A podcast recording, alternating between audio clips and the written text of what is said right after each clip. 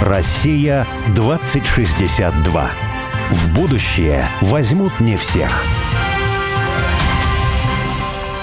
Это программа «Россия-2062».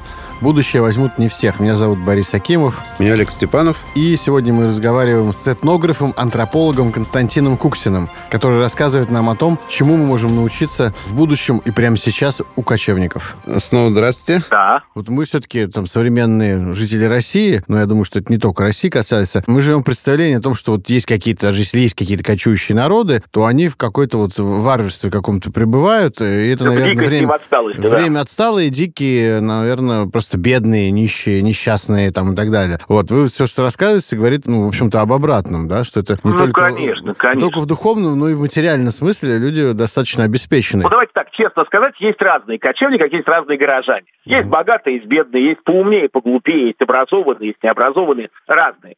Но в целом, в целом, кочевники – это не символ дикости. Нормальные люди, которые просто заняли эту экологическую нишу, экономическую нишу, и вполне себе достойно живут. И более того, им можно позавидовать, они сохраняют свой язык, свои традиции, они классно воспитывают детей, не бросают стариков. То есть, ну, во многом они живут лучше, чем горожане. Как вам кажется, э, ну это, наверное, проблема какая-то, такая проблема современного информационного пространства, не знаю, проблема маркетингового какого-то разрыва между э, реальностью и ощущением этой реальности. Потому что современный среднестатистический житель планеты или западной цивилизации, России в частности, он вот так нисходительно, в лучшем случае, или пренебрежительно относится к кочевым народам. Все-таки, значит, нужно как-то вот открыть глаза, рассказать, что на самом деле эти люди совершенно иначе живут и есть чему поучиться. Э, Вот мы эту программу на самом деле затеяли для, для этого. А это кто-то еще делает? Ну, ребята, спасибо вам, но я этим занимаюсь 20 лет с лишним, создав музей кочевой культуры, рассказываю детям, взрослым о том, что кочевник – это просто отдельная альтернативная цивилизация. А откуда вообще взялся этот миф, что они Да. отсталые? Ага. Это все 19 век, это британская школа, британцы это все придумали. Считалось, что есть эволюция, также Дарвин, что есть эволюция живой природы, а также возникла идея эволюция социума. И, естественно, в 19 веке на вершине этой эволюции стоял британский джентльмен, такой вот Дэнди. Чуть ниже, там, отставая лет на 100 примерно француз и немец, лет на 200 отставал русский, лет на 400 индиец вместе с арабом. Ну, а в самом низу были австралийские аборигены, которых считали полуобезьян. И эту систему, к сожалению, восприняли все ученые, и немецкая, и французская, и российская школа. Эволюционизм. Поэтому есть такое понятие даже в школьных учебниках, к сожалению, отсталые народы. От кого они отстали, ребята, простите? На самом деле они ни от кого не отстали, они просто пошли своим путем, повернувшись к всему человечеству, остальном большими загорелыми задницами, они пошли своим путем, и их путь оказался во многом правильнее и лучше, чем путь джентльмена. Но это признать было очень сложно, и не хотелось это признавать. Поэтому эволюционизм, к сожалению, до сих пор он господствует в умах, и с ним нужно бороться. Благодаря вашей деятельности, может быть, каких-то еще ваших коллег, которые так занимаются, скажем, пропагандой или правильным освещением да, этой проблематики, что как-то ситуация меняется или может поменяться в будущем? Конечно, меняется ситуация, и меняется прямо на глазах. Это очень приятно видеть. Работа в музее, работа вот также я выступаю на радио, на телевидении, конечно, меняется. Вот уже, например, из школьных программ исчезает понятие монголо-татарского ига, что пришли злые узкоглазые, всех порубали, отбросили в прошлое далекое. То есть уже по-другому трактуется, это во многом наша работа. По-другому относится к народам Крайнего Севера, то есть проводятся фестивали, как-то уже про это говорят, что это яркая самобытная культура, а не отсталость. То есть понятие отсталость все реже и реже звучит. Хотя в советское время их откровенно называли отсталыми прямо со школьных страниц. Отсталые народы, и мы, русские старшие братья, должны их подтянуть из их отсталости в социализм. Ну, к чему это приводило, это, конечно, печальные последствия. Но сейчас этого уже нет. Мир меняется, он просто медленно меняется. А вот э, интересно обсудить. У Блока известные строчки. Да скифы мы, да азиаты мы, Да, да, с да. раскосами и жадными очами. Вот э, у нас есть что-то общее, да? Потому что тот же Гумилев считал, что, да, вот наша цивилизация это посередине, там, между Европой и Азией. Мгм. Соответственно, Азия во многом это кочевые культуры. Да. И я прям сторонник Гумилева, я его ученик, э, незабвенного Льва Николаевича. Правда, Гумилев, Блок и Булгаков немножко по-разному к этому относились, да, когда писал Блок, он как бы запугивал этим образом азиата Европу. Когда Булгаков писал «Дикость монгольская, подлость византийская, разве что штаны европейские», но он откровенно, как часто бывает с русской интеллигенцией, издевался над своим народом, Гумилев, он воспел кочевую цивилизацию, за что его и ценят в Азии. Ведь главный университет Казахстана носит имя Гумилева дорогого стоит. Там его цитируют все. Да, это идея евразийства, отдельной цивилизации, не похожей ни на Восток, ни на Запад, степной цивилизации, из которой выросла и как бы, ну, не славянская Русь, а такая вот Россия современная. Это интересная концепция. Конечно, у нее есть критики, есть слабые места, но в целом концепция интересная. Вы Гумилева учились прям, в, прям Нет, по жизни? я был еще маленький, и, и, да, вот я как-то мама так... его обожала, и я Ага. слушал все его передачи вот по Ага. радио, он выступал. В детстве я был маленький, мама читала мне его книги. Я прямо с молоком матери, что называется, впитал, а потом так получилось, моим крестным отцом, крестным отцом музея кочевой культуры стал монгольский академик Шагдар Бира. Они дружили с Гумилевым. Сам Бира был учеником Рериха. То есть такая вот интересная получилась линия преемственности, как говорят в буддизме. А вот в чем все-таки похоже, что что-то есть общее между русской цивилизацией и кочевой цивилизацией? Что сближает русских и степняков, ну, будем говорить не в целом о кочевой цивилизации, а о степной цивилизации. То есть цивилизация Великой Степи, но это любовь к простору, вот эта вот необъятность. Мгм. Когда ты не видишь краев и границ. Это первое. Ну, такое философское, конечно, определение, но Не, ну- оно чувствуется и монголами, и казахами, и русскими. Потом это удивительное гостеприимство, это своеобразное отношение ко времени, ну, когда, в конце концов, впереди вечность, время движется во многом по кругу. Отношение к труду, как э, монгол, так и русский, не будет стремиться к дедлайну все успеть. Да ну, монгол скажет, Маргаш, завтра будет завтра, давай подумаем. Конечно, работать с ними тяжело, но это нас сближает. Это, это основные вещи. Их трудно описать словами. Вот Гумилев называл это этническая комплементарность. То есть вот приезжаешь в Монголию и чувствуешь вот свои, ну вот свои люди. Также они любят длинные протяжные песни, выпить, закусить, ничего не делать. Вот такие вещи они сближают на уровне такого бытового даже общения. Сейчас разные религии, разные культурные совершенно направления, но вот эта вот народная близость, это, наверное, самое важное. И я это ощущал на себе и в Казахстане, и в Монголии, и в Кыргызстане, в этих осколках Великой Степи. Пожалуй, можно говорить о том, что, по крайней мере, эта цивилизация либо была, либо она формирует. Мгм. Единая евразийская цивилизация. Ну и в конце концов вот это вот освоение пространства, то есть перемещение постоянное, да? Да. То есть такая антитеза крепостному праву. То есть люди все время перемещались и куда-то расползались. да? Расползались, причем их пытались удержать, Да. а они расползались. И в Азии вот эти деспотии восточные пытались людей как-то удержать, и они уходили. В России то же самое. Всегда были жесткие режимы, но люди уходили, уходили, причем за край земли. Не, ну потом то, что люди, живущие на территории размером с континент Южная Америка, это площадь России примерно, они ощущают, что какое-то единство, это о многом говорит. Я работал летом на Таймыре, да, они говорят, материк, большая земля, но они себя считают частью России. Мгм. Это загадка. Вот мой сын, он эконом-географ, он говорит, папа, я не понимаю, что скрепляет эту страну. Он тоже много путешествует. Я как этнограф понимаю. Вот это то, что нельзя высказать. Эти вещи, которые, да, там, на кухне рюмочку поднимаешь, и вот это, оно скрепляет лучше, чем экономические связи. И скрепляет нас не только друг с другом, но и с другими народами Евразии. Как нам прошлым летом один дагестанец сказал в высокогорном ауле, он говорит, я всегда считал, что я родился в лучшей стране этого мира, в лучшем регионе этой страны и в лучшем селении этого региона. И я думал, что я единственный так считаю, пока я не понял, что так считает каждый дагестанец. Вот так вот. И не только дагестанец, я скажу. Вы упоминали тоже, что кочевники классно воспитывают, образовывают своих детей. А вот как устроено образование и воспитание у кочевников? Мы это в связи с, понимаете, с Ну, смотрите. критикой Министерства образования Российской Федерации. А, Итак, ну, естественно, что образование у страны начинается с родителей. И в традиционной культуре нет детских садов, ничего. Просто дети растут, вот они в чуме родились, многие рожают в чумах, прям в ярангах. И они растут вот у этого очага, они смотрят, что делают мама и папа, и дети же, они любят копировать. Они просто все копируют за взрослыми и очень рано включаются в трудовую деятельность. И это очень правильно. К тому же старшие братья и сестры, а у народов Севера, мы про них сейчас говорим в России, многодетные семьи, то есть 5-7 детей – это норма, они очень быстро включаются в эту систему и начинают работать. Когда спрашиваешь, а дети не балуются у вас? Они говорят, нет, ну, э, редко балуются, потому что им некогда, ну, потому что они заняты осмысленной деятельностью какой-то. И, в общем-то, так люди воспитывали своих детей тысячи, даже ну, сотни тысяч лет, пока не появилась система образования. А она появилась, вот, собственно, наша школьная система, это же система, созданная в Германии и вообще созданная для обеспечения нужд общества нового времени. Когда родители на завод, а дети в школу. Фашисты ее создали.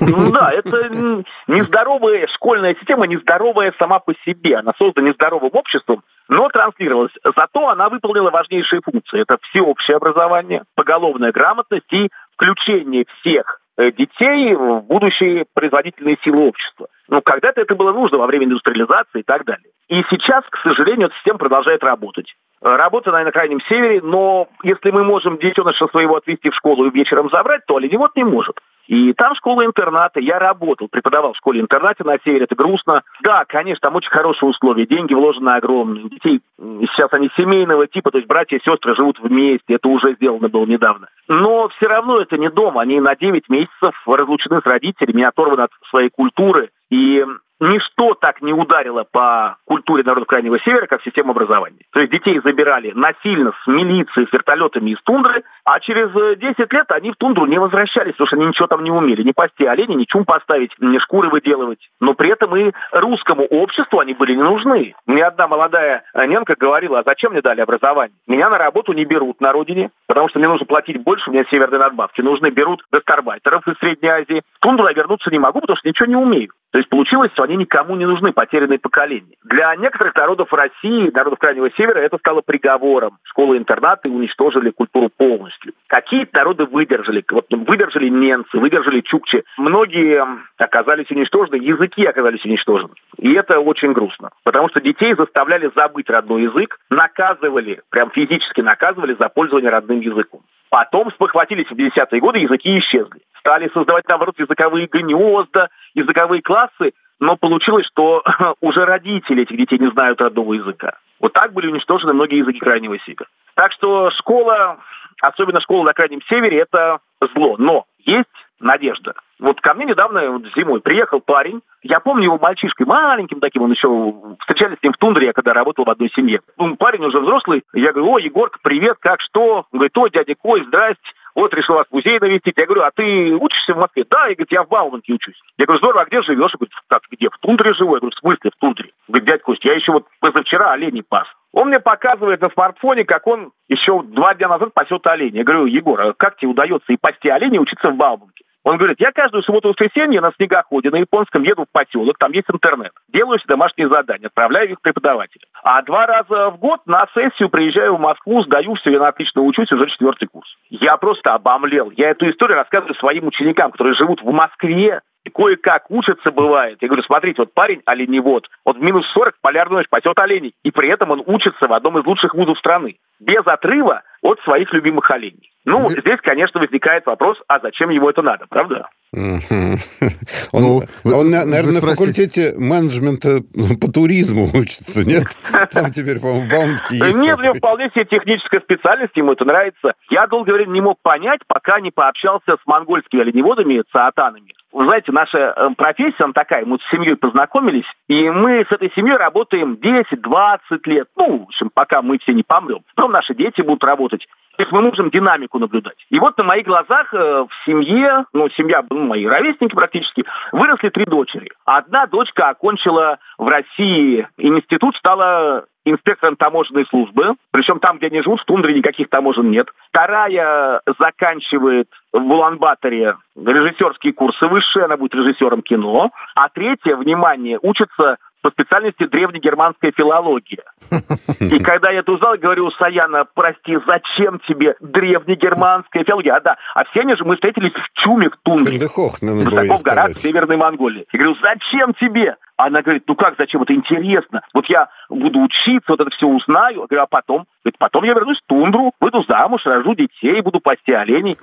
Я говорю, а зачем тебе древнегерманская филология? Она говорит, ну как вы не понимаете? Рунические надписи на снегу будет делать, которые будут очень красиво исчезать, летом таять. И она говорит, мы учимся, потому что это интересно, чтобы расширить кругозор, понять, зачем я живу. И я понял, что они очень правильно относятся к образованию. То есть образование – это не профессия, которую я получаю, а это именно образование, создание образа мира и себя в этом образе. Но такое немногим доступно, если честно. Недостаток фундаментальной нашей школы и средней, и начальной, и высшей. Мы уже давно утилизовали образование, то есть слишком его прагматизировали. А зачем ты учишься? Да? А для того, чтобы потом быть успешным человеком в жизни и стать... Вот, это понятие успеха, оно все губит, согласен. Да, приобрести да. такую-то, такую-то высокооплачиваемую профессию. Но дело в том, что телега впереди спереди лошади поставлено. Потому что если бы Ньютон mm-hmm. хотел стать высокооплачиваемым специалистом, да, он бы наверняка, во-первых, не стал бы физиком, был бы каким-нибудь там ремесленником или золотых дел мастером или еще что-то. Но, во-вторых, точно конечно. бы ни, ничего не открыл. Потому что, конечно, сами знания возникают из интереса к жизни, из ее осмысления. И только таким образом они становятся понятны. Потому что сейчас вот образование, например, оно совершенно не приводит к тому, что человек начинает участвовать в производительных силах, да, как вы вот выразились, да. Угу. Потому что люди обычно работают потом, ну, совершенно никак не применяя те знания, которые они получили в школе и в институте. Совершенно верно. Это очень редкие люди, которые работают действительно там по специальности и используют знания. В основном мы действительно все умеем читать, писать и знаем какие-то догматы о мире, которые даже не понимаем. Там, что Земля крутится вокруг Солнца, да, там, а человеку спросишь, а вот ты помнишь законы Ньютона, движение же относительно? Угу. Почему же Земля крутится вокруг Солнца, а не Солнце вокруг Земли? Он скажет, слушай, да пошел ты, я даже думать об этом не хочу, да?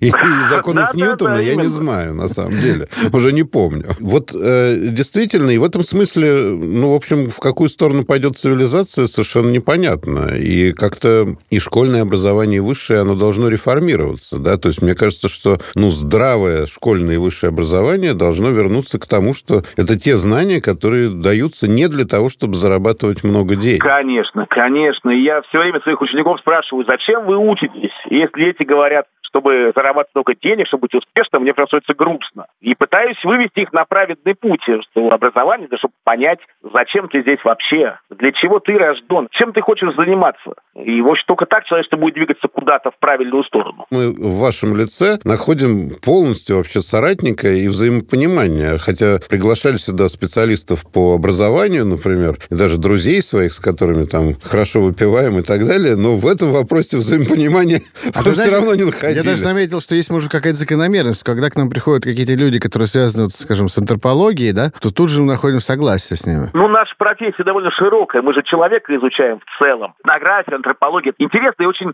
такая смутная дисциплина. Она сродни искусству, а не науке. Мы, этнографы, до сих пор не знаем, что такое этнос, нет его единого понятия. Так мало того, мы не оказалось... играть между диалектом и языком и так далее. Палеоантрополог, когда ему спросили, а как вот произошел человек, он сказал, ребята, вопрос, произошел ли человек вообще?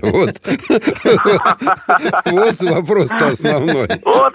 Философский у нас наука, согласен, философский. А в будущем мы разберемся, что там произошло на самом деле. А вот скажите, такой образ тоже блоком нарисованный. Свирепый гун в карманах трупов будет шарить, жечь города и в церковь гнать табун, и мясо белых братьев жарить. Это правда про кочевников? Или это про нас? Наоборот? Нет, конечно же. Мы про блок сегодня говорили. Блок, как и вообще вся российская интеллигенция конца 19 начала 20 века. Они все были жертвами, воспитанниками викторианской Британии. Вот этих вот западноевропейских концепций, собственно, образование у нас было западноевропейское, причем несколько столетий, начиная с Петра Первого. Вот этот образ дикаря азиатского, он формировался несколько тысяч лет. Первое – гунны. Гунны, которые едва не сокрушили Рим, это была первая страшилка для европейцев. Вторая страшилка были монголы, которые пол Европы все-таки захватили и едва не сокрушили ее полностью. И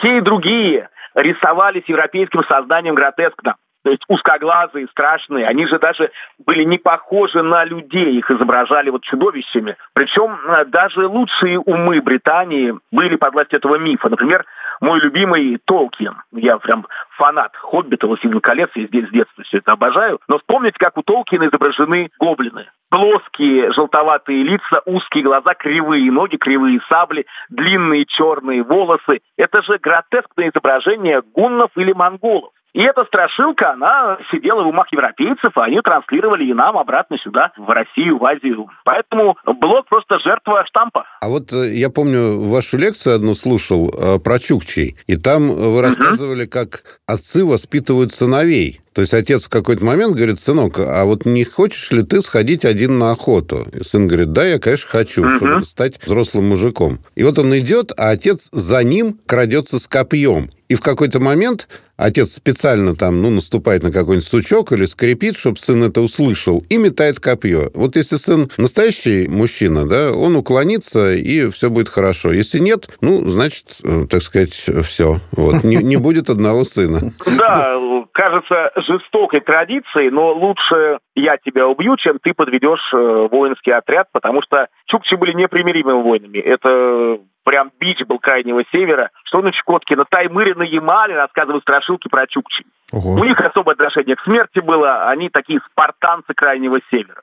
Ну, конечно, я думаю, что отец понимал, что это такое испытание, но там было почти все по-настоящему. Впрочем, не только у чукчи, у многих народов, где воинская культура в почете, испытания юношей очень жесткие и нередко заканчиваются смертью. То есть это не в армию сходить на год, то есть там все прям гораздо серьезнее. Я это для такой затравки спросил, потому что у нас у Бори свои любимые темы, у меня свои. Вот у меня любимая тема – это антибезопасность, да, потому что мне кажется, что mm-hmm. вот э, в вопросе безопасности, снижения рисков и комфортности мы дошли уже до какого-то тоже предела, которым, не знаю, что, уже расчеловечивание, действительно, не от искусственного интеллекта, а от безопасности. Потому что все-таки а? человек должен, ну, как бы, если он хочет быть, продолжать быть человеком... Познавать мир, а значит, сталкиваться с каким-то неизведанным, ну, да? Да, а это с уже неизведанным, опасность. с опасностью, с риском, да, это нормально. То есть не, не значит, что он должен да. искать этого всего, да, или там не думать о том, каким образом этого избежать. Он должен все равно об этом думать, а для этого опасность должна быть. Причем достаточно реальная опасность, и дети, надо сказать, ее ищут.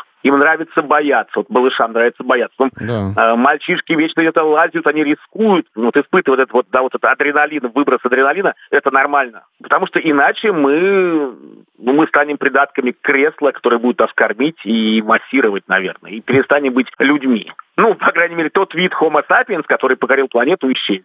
Возможно, это дальнейшая эволюция, но я не хочу в ней принимать участие. А вот скажите, кочевые народы, у них есть какая-то общая идентичность? Или они, каждый из них, или как- как-то вот по какому-то принципу они себя идентифицируют? Видят ли они в соседних народах, которые ведут кочевой образ жизни, тоже каких-то близких им? А, ребята, они, они часто даже не знают о том, что есть другие народы некоторые. Ну, либо знают только ближайших соседей. Я говорю прежде про Африку, про некоторые народы Латинской Америки, Южной Америки, прежде всего. Вообще у многих народов по-моему, самоназвание это самоназвание это человек. Да, люди настоящие люди, самые настоящие люди. Да, то есть говорит о том, что соседи не совсем и люди. Вот опять же, живу я с бушменами вот год назад, полтора уже с ними работал, они знают, что есть Банту, что есть Геррера, Свана, да, но они так и не поняли, где находится Россия, и понятия не имеют, что у них в 300 километрах Атлантический океан. Вот, вот все. Они знают свой лес, не я и не я. И... Ну, говорят, американцы не совсем понимают, где Россия и так далее. Где Аляска ну, Хотя не все американцы, конечно же, такой тоже гротескный образ неграмотного Джона. Многие американцы вполне себя понимают. Но в целом, да, в глубинке бывает такое, что не заморачиваются. Ну, впрочем, я знаком с бабушками в Костромской губернии, не выезжали дальше вот своей деревни никуда. И от бушменов ничем не отличаются, в общем-то. Ну, то есть идентичность кочевого народа чаще всего ограничивается вот какой-то вот этой, собственно, народностью, и нет никакого особого желания своим, познавать Своим народом, своим ландшафтом они очень хорошо знают свою степь, любимую тундру. И большинству, честно, большинству не очень даже интересно, что там за гранью. Но у них есть свои Магелланы, Колумбы, свои Марко Поло, которые вот они выходят за грань. Обычно такие необычные ребята, они вот прям хотят учиться, либо что-то где-то что находят, уезжают. И такие смотрят, как местные чудаки в стойбище. Впрочем, у многих они становились сказителями, странствующими сказителями, бодарчинами Монголии, акринами Средней Азии. То есть, если тебе не сидится на месте, ну так бери дамбру и иди по миру, узнавай истории, возвращайся, рассказывай. То есть, кочевники создали такой особый класс людей, незначительный, правда, класс, но которые расширяли их представление о мире. А в целом, ребятки, честно, степной обыватель ничем не отличается от городского. Как это не печально. Вот он сидит в своей юрте, пасет своих барашков, и что-то его толком И не, не знает, что в соседнем подъезде происходит. Да, совершенно верно. И интернет ему не сильно поможет, будет всякой фигней там заниматься. Так же, как интернет отнюдь не расширяет кругозор обывателя городского. Люди, они везде люди. Вот так говорил мой учитель, индеец, серый орел, говорит, сынок, люди, везде люди. Спасибо большое. Потрясающая да. концовка. Да. Спасибо, ребята. Россия 2062.